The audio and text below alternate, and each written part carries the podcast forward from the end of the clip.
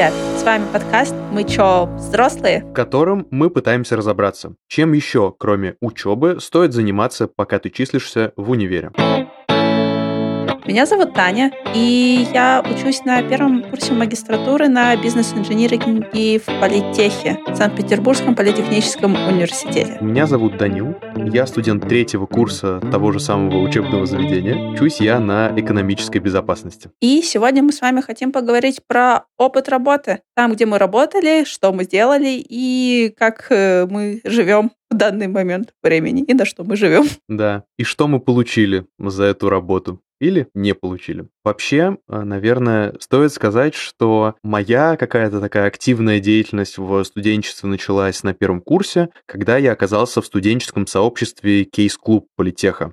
Это такое сообщество, которое помогает студентам набраться опыта в решении реальных задач от компаний. Ну, а организаторам, то бишь нам, а, дает опыт организации больших, крупных проектов и работы в креативной команде. А то есть до этого ты вообще нигде не работал? Нет, это был первый курс, и как-то было не до этого. А в школе я был э, достаточно активным с точки зрения именно учебы. Я занимался английским, я ходил в музыкалку. Короче, я был весь из себя правильный мальчик, и мне было не до того, чтобы где-то подрабатывать. Mm. Ну вот я первый раз в жизни работала за деньги, наверное, лет в 16, может быть, в 15, такой девятый класс. Угу. И это тогда было лето, и я пошла в такой, знаете, детский центр развлекательный работать условно аниматором. Не буду вдаваться в подробности. Единственное, что скажу, что мне платили 80 рублей в час, и мне было максимально грустно за эти О, 80 рублей в час работать.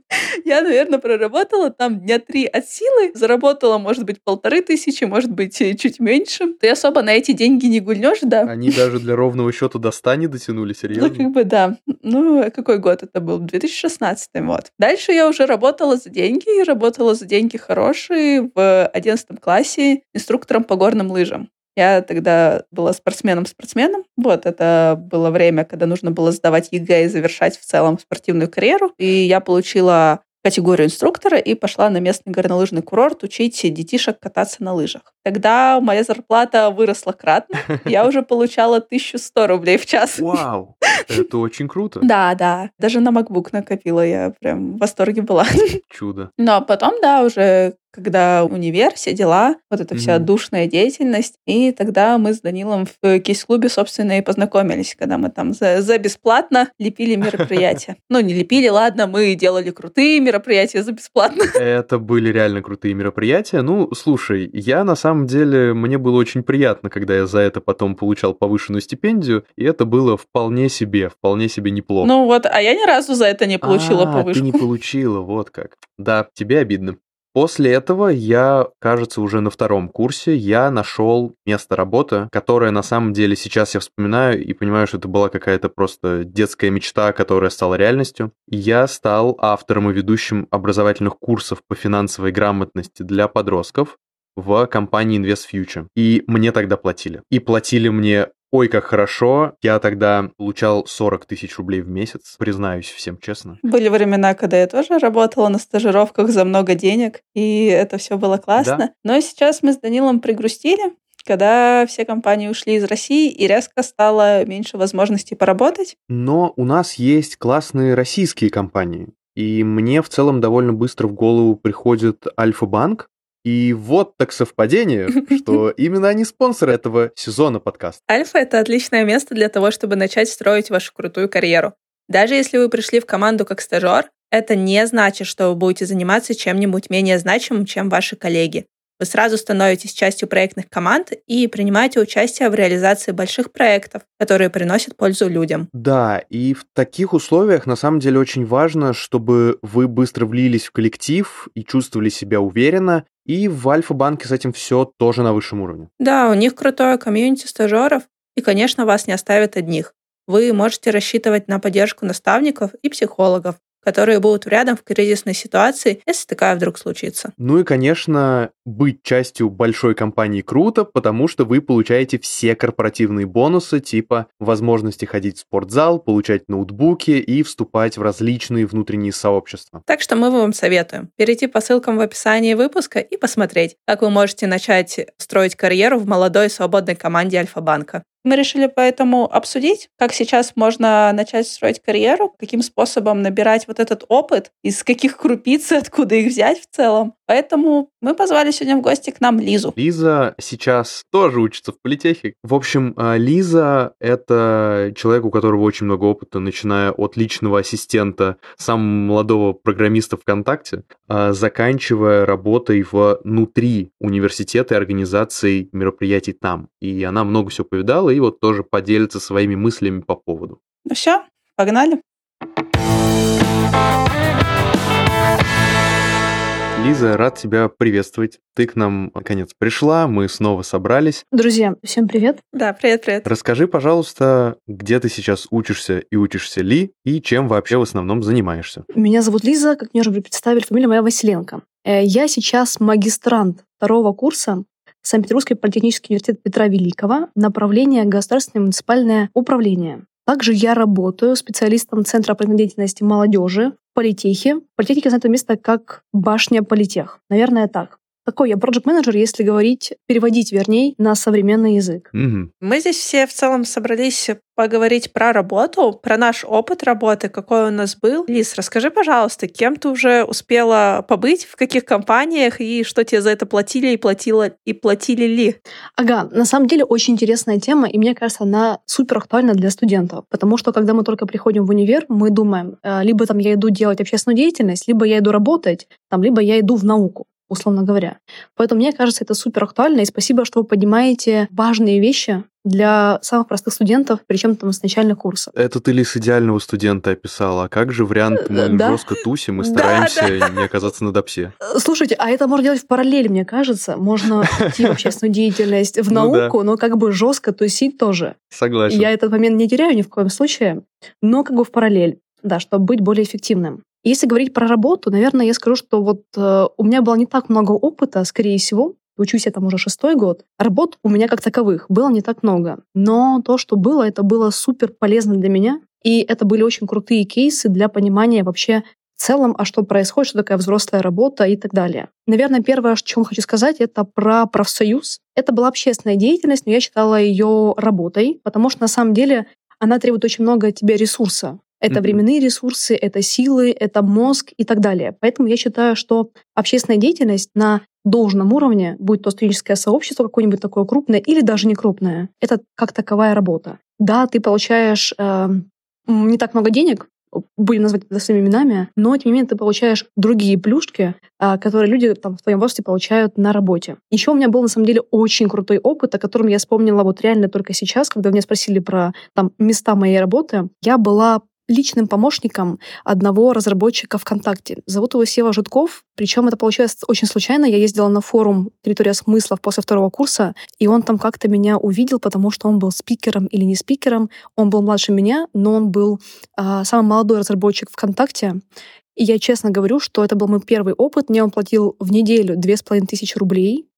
Я думала, что это немыслимые деньги, потому что а, мы с ним, то есть мы с ним не виделись, мы, только, только у нас было две встречи рабочие, и я делала его задачи. Допустим, он там а, улетал в Шанхай, и я там, не знаю, готовила, вернее, искала ему отель, искала ему переводчика и так далее. Такой личный помощник, но не особо понимающий сферу того, что он делает, но очень пытающийся разобраться.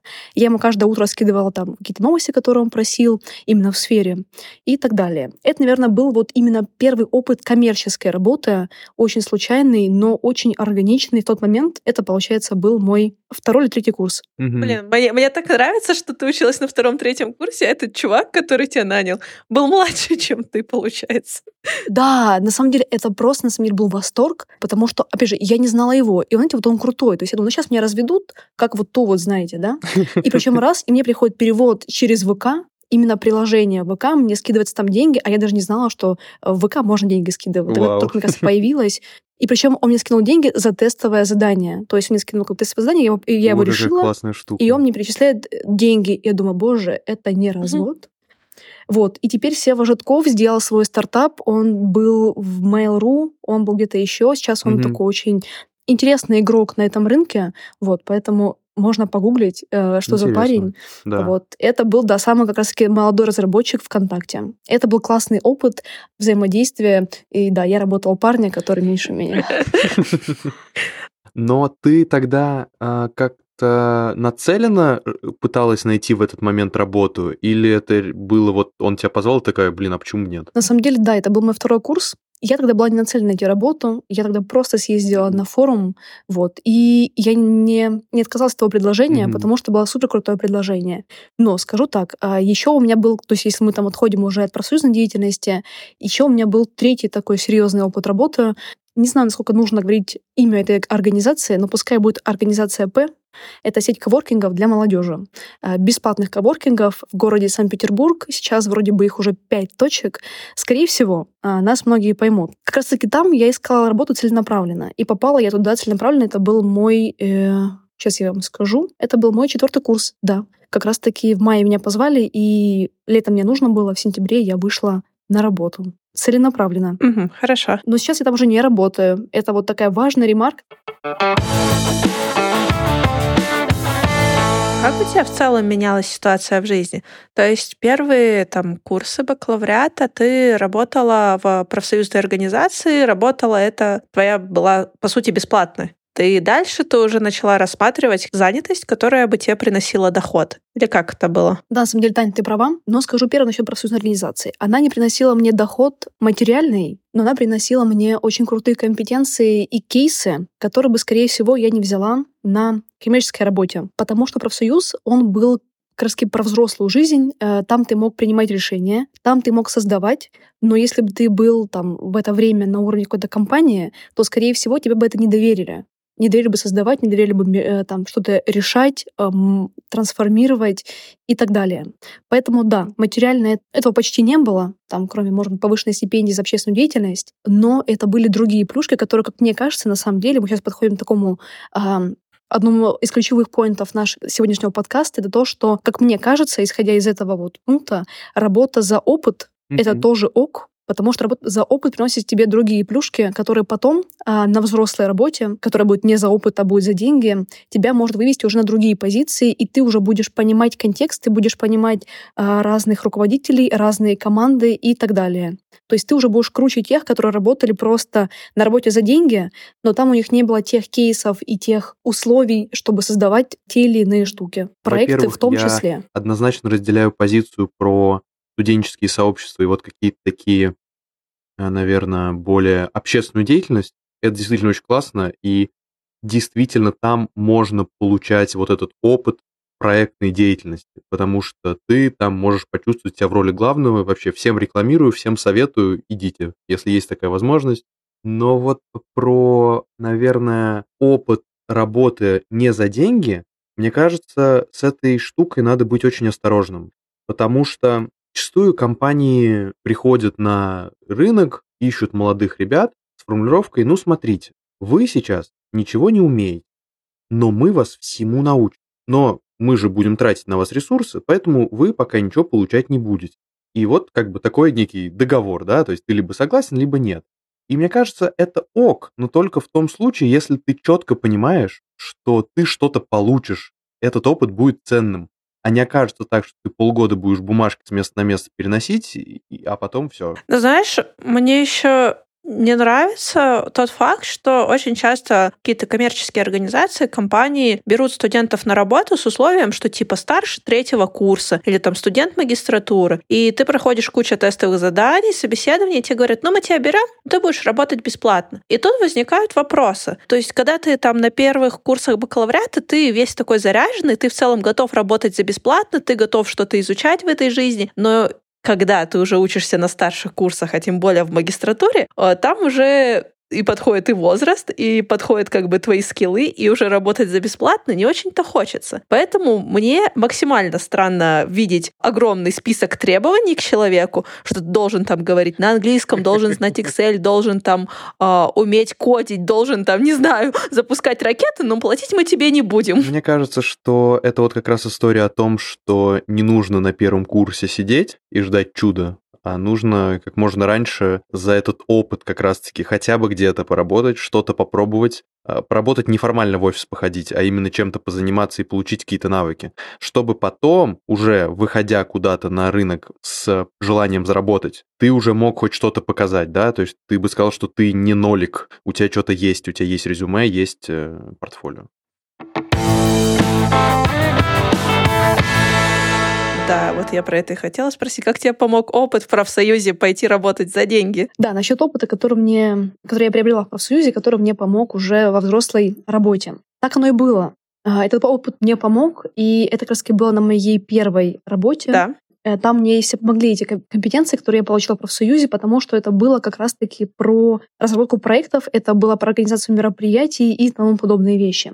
В профсоюзе я занималась именно этими вещами, скиллы, которые там наработались у меня на маленьких проектах, потом на больших, все я их потом реализовывала еще в этом молодежном пространстве. И на самом деле скажу такую даже штуку, что я чувствовала себя на уровень выше в плане того, что ребята, которые просто пришли там с универа в это молодежное пространство и делать какие-то проекты свои, они были на одном уровне. Я чувствовала, что у меня есть не то, что я была круче, нет, а про то, что у меня был бэкграунд и понимание, а как оно может быть, там, если будет по-другому или тому подобные вещи. Потому что были в моей жизни такие кейсы, которые дал мне профсоюз. Поэтому вот в моей личной событийности так произошло, что реально работа не за деньги, она помогла мне очень сильно. Они помогли мне, допустим, знания, которые я получила в университете, хотя я его очень люблю и люблю там свое направление и так далее.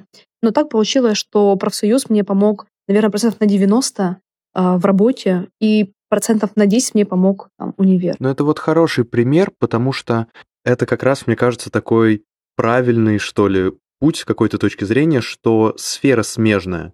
То есть ты не так, что ты знаешь, э, была там в профсоюзе, допустим, занималась вот какими-то общественными мероприятиями, а потом взяла и пошла куда-нибудь mm-hmm. финансистом, да? Вот там бы, наверное, так это не сработало. Согласна полностью. А вот тут да, классный да. пример такого пути, когда ты постепенно-постепенно развиваешься, и это тебе что-то дает. Мне кажется, на самом деле, что это очень крутая именно траектория внеучебной деятельности. И как раз то, что я делала, там, один из своих проектов, это одна из платформ, Платформа помогает такую выстроить правильную траекторию внеучебной деятельности, чтобы в конечном итоге эти компетенции, которые ты развиваешь в университете, они помогли тебе выйти на работу. Это реально, мне кажется, очень важная штука, что ты делаешь в университете то, что потом тебе поможет в будущем карьерном треке. Ты развиваешь те компетенции, ты набираешь те кейсы и так далее. И вот мне кажется, на самом деле, что нам стоит к этому стремиться. Мы уже в университете строили даже внеучебную деятельность таким образом, чтобы потом на основе этих компетенций мы могли уже быть mm-hmm. там, конкурентоспособнее на рынке труда.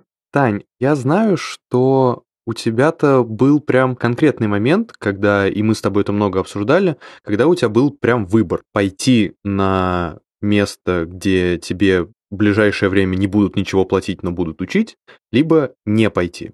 Расскажи. Либо никуда не пойти. Ситуация очень сильно поменялась с прошлого года, скажем так, с прошлого февраля ситуация очень сильно поменялась. Я помню, что когда я, вот, я сидела на третьем курсе в университете, я HeadHunter листала как ленту в Инстаграме. То есть это мне нравится, это мне не нравится, а здесь мне заплатят на 5 тысяч больше, как бы. То есть зарплаты были даже стажерские, они были нормальные, типа они были 40-50 тысяч. Проблем с этим никаких не было. Когда все компании решили, что они прекращают деятельность в России, а все стало сильно грустнее. Сейчас ты такой смотришь HeadHunter и понимаешь, что там выбрать-то особо не из чего. А выбрать как бы работу за деньги, себе стажировку за деньги, это вообще какой-то стал, ну, unreal. И тогда летом Данил прав. Я проходила собеседование в компании Invest Future. И они предлагали работу продукт-менеджером, но ты работаешь полгода бесплатно. Условно, тебя учат, ты там по 4-5 часов в день занят э, какими-то своими делами, тебя учат, и дальше дальше вопрос стоял в том, что не факт, что тебя возьмут. Ты полгода поучился, полгода поработал, и как бы тебе никаких гарантий не дают. И это, не знаете, не, не такой был случай, что как бы если ты хорошо все делаешь, мы тебя берем. А это было ну, если позиция продукта у нас освободится, мы тебя возьмем. И мне это максимально не понравилось. Да, возможно, я готова была уже в тот момент поработать бесплатно, но мне нужны были определенные условия. То есть, во-первых, не больше трех месяцев, потому что, ну, я готова вложиться в свое обучение, я готова там поработать, научиться что-то делать хорошо, но в более короткий срок. И второе, мне хотелось, что как бы да, если у меня все классно получается, мне компания нравится, я нравлюсь компанию, меня по-любому берут. А не так, что как-то там звезды должны сойтись, чтобы вдруг меня взяли.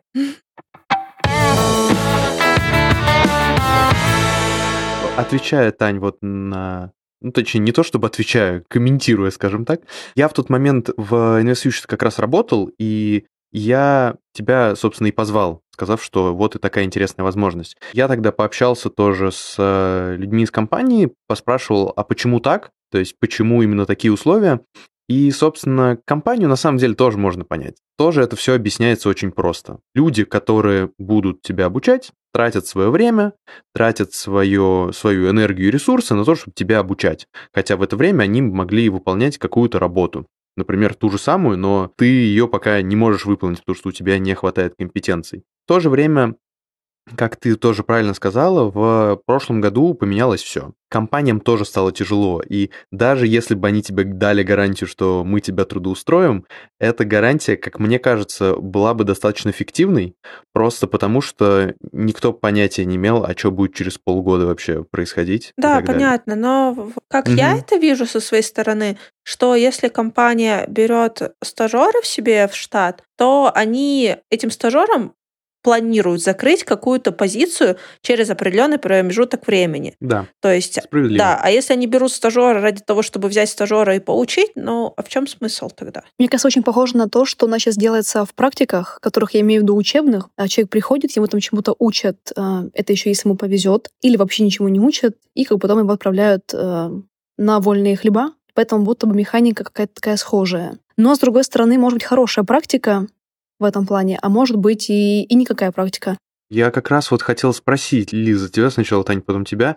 А, я-то молодой и неопытный на третьем курсе, у меня-то еще не было практики. Я... Для меня это что-то такое немножко из другой жизни. Я не представляю, что это такое. Лиза, расскажи, какие у тебя были практики и какой вообще итог после них? Тоже крутой вопрос, наверное, для ребят вот как раз-таки первого-третьего mm-hmm. курса, которые еще не прошли а, такой вот веселый аттракцион, вернее, даже увлекательный аттракцион.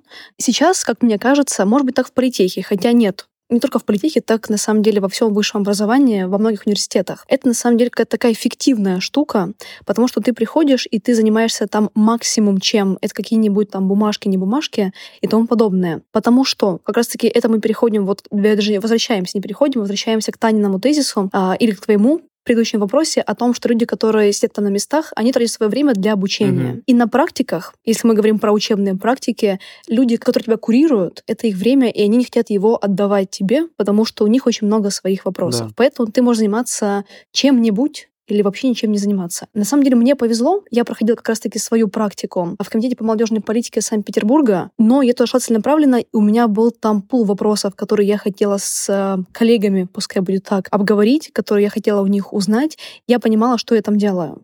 Мои там, одногруппники, мои друзья, которые были на практиках, у них была другая картина абсолютно, потому что они приходили, и максимум, что они там делали, это были архивы которые они помогали а, там разгружать этим специалистам. И все, как бы, и вот, и вот и все. Хотя, опять же, там мы проходили практику, либо это были комитеты, либо это были районные администрации, либо там это были э, местное какое-то самоуправление и так далее. То есть, в принципе, mm-hmm. там реально можно что-то взять от коллег, которые работают, потому что они делают классные вещи, они там, не знаю, помогают горожанам, э, они делают какие-то опять же, хорошие проекты и тому подобное но, к сожалению, им никто не хотел заниматься. Поэтому, как мне кажется, сейчас это прям большая проблема на уровне федерации, угу. что у нас не могут выстроить эффективный, а, эффективную механику того, как проходить практику для, для студентов, вот, и как из нее взять пользу, что, наверное, самое главное. И ты должен сам понимать, почему туда идешь. Да. Мне кажется, это стандартная наша беда и проблема. Как бы хотели как лучше, получилось как всегда, потому что идея это правильная, что мы действительно вот эти вот молодые, зеленые, неопытные, идем, получаем этот опыт, да, за бесплатно, но зато гарантированно. И потом, наконец-то, устраиваемся на работу. О, вот, собственно, как мы понимаем, на практике это не работает, и мне кажется, что вот тут, опять же, как мы говорим это в каждом выпуске, пока вы сами не начнете что-то делать и не начнете искать возможности, они сами собой не появятся. Знаешь, я хотела сказать, что мне повезло, на самом деле, с практикой в универе, а теперь я хочу после Данила слов сказать, что я молодец, я нашла себе практику в универе. Да, конечно. Расскажи, как? Что ты сделала? А, ну, на самом деле, это все, конечно, красивые слова. У нас за бакалавриат должно было быть практики как минимум две, а может быть и три, но мы писали в основном отчеты, и нормальная практика у нас была только на дипломе, и то у тех, кто смог. Вот, и я была тем, кто смог. А, у меня тогда был дипломный руководитель, который работал, условно, в университете на полставки и работал парампам в «Газпром нефти». Вот, да. А, и тогда я писала свой диплом на бакалавриате по проекту в «Газпром нефти» в ИТО. Вот, это информационно-телекоммуникационные технологии, там у них есть дочерняя организация. И меня взяли туда на практику. Изначально, конечно, предполагалось, что это будет стажировка, но потом резко весной стала это неоплачиваемая практика, которая длилась месяц или полтора месяца перед дипломом. Но что самое интересное, что я оттуда взяла, это я посмотрела на компанию, посмотрела, как там работают люди, какие там работают люди, сделала свои выводы, что мне нравится, что мне не нравится, и появились связи. То есть, если в целом в будущем мне когда-нибудь захочется туда вернуться, а, есть люди, э, к которым я могу обратиться, и, возможно, они что-то подскажут, возможно, не подскажут. И практика — это скорее, наверное, да, про связи, и про то, что посмотреть, подходит тебе там компания, подходит функционал, который ты там собираешься выполнять или нет. Но самое классное, что у нее обозначены сроки. То есть ты точно знаешь, что тебе там нужно поработать условно месяц-полтора, и как бы дальше тебя никто не держит, дальше ты свободен и идешь по своим делам, тебе никто ничего не обещает. А когда ты идешь на стажировку, и тебе говорят, что вот ты какое-то время работаешь бесплатно, а какое-то время это типа растягивается от месяца до полугода, но это уже такое себе. Таня, у тебя очень крутой кейс кейс, на самом деле. Да, да, правда. Это вот как раз вопрос о том, что все-таки, если вы оказываетесь в ситуации, что приходится идти куда-то работать за бесплатно, то надо хотя бы понимать, какие нематериальные вещи можно получить. Да, это вот как раз история про корпоративную культуру, про обучение и так далее. Будет э, здорово, если вы реально окажетесь вот в этой вот компании мечты, да, в которой вы хотите, да, за бесплатно, но зато, если вы лишний раз там себя покажете и понравитесь какому-нибудь руководителю, это неплохой путь в целом, но если, конечно, вы реально понимаете, что он возможен. Ну, кстати, да, если сидишь, тебе реально нечем заняться, можно и пойти поработать за бесплатно в условном там а, своей компании mm-hmm. мечты на работе мечты, да, почему бы нет? Но если ты идешь работать в ИП Попов какой-нибудь, то не факт, что это какие-то те активы принесет в будущем. На самом деле про ИП там Попов или Рога и Копыта Соглашусь с вами на самом деле полностью, но есть, мне кажется, некоторые вещи. Допустим, ты можешь увидеть, какие бывают руководители и каким руководителем не хочешь быть ты в будущем. Какие бывают команды и каких команд э, ты не хочешь видеть там в своем поле и которых ты не хочешь создавать у себя на там идеальной работе, условно говоря.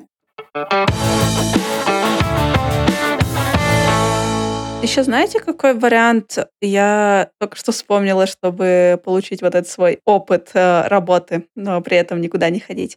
Это делать свой pet project. А, pet project — это когда ты сидишь дома и условно сам что-то создаешь, какую-то услугу, какой-то продукт или а, что-то еще. Вот, и такой вариант очень хорошо ложится на разработчиков, разработчиков игр или просто программистов, а также вот людей, которые там, не знаю, словно есть может быть какое-то понимание того, что он хочет создать или какой бизнес сделать.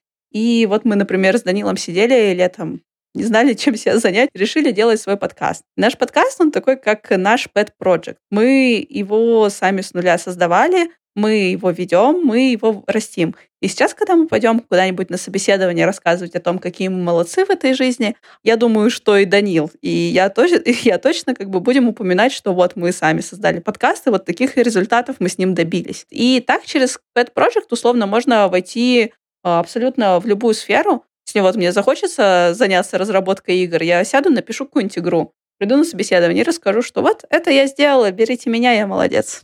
Про pet project я такого даже не слышала термина, если честно. Но скажу так, когда я тебя слушала, у меня возникла первая мысль, это как раз мое там, студенческое самоуправление, мой профсоюз, когда мы делали проекты там в рамках как раз-таки там для ребят, э, для себя, для нашего актива, а потом я в резюме писала, что это вот мои проекты, это правда было так. Поэтому мне кажется очень такая похожая механика, что ты делаешь для себя, делаешь с командой, а потом это получается реальный кейс, и именно по этим кейсам тебя могут оценивать работодатели там как руководителя, как какого-то там члена команды, который исполнял те или иные а, задачи именно в том, в том проекте, который, о котором ты рассказываешь.